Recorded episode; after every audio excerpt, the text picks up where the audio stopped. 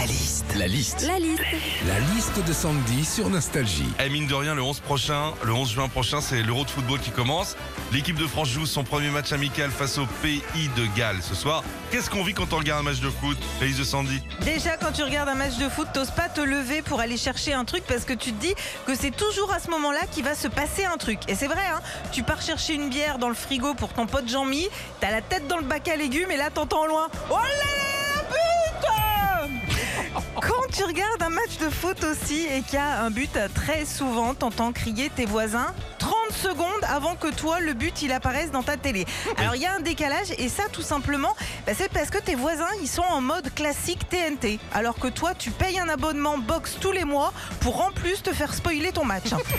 Quand tu regardes un match de foot aussi à la mi-temps, t'as toujours de la pub. Et en général, c'est de la pub pour des bonhommes, hein, les vrais de vrais, hein, les gars qui aiment le foot. Alors, euh, t'as de la pub pour des rasoirs, euh, des bagnoles, euh, de la bière. euh. Et nous aussi, les filles, on regarde le foot. hein. Vous pouvez y aller dans les tampons et les sveltes. hein. Enfin, il y a deux catégories de personnes qui regardent les matchs de foot. Il y a ceux qui connaissent les noms des joueurs par cœur, et puis il y a les autres, hein, comme nous, Philippe, qui savent même pas donner le nom d'un gars en équipe de France aujourd'hui. Après, ce qu'il faut se dire, c'est que même les plus grands, ils sont pas super forts en foot. hein. Est-ce que vous les connaissez, ces, ces joueurs de football? J'en connais quelques-uns, bon, bien sûr. Je connais Zazie, bon, je- c'est. Ah, merci mon Jojo. Retrouvez Philippe et Sandy. 6h-9h sur Nostalgie.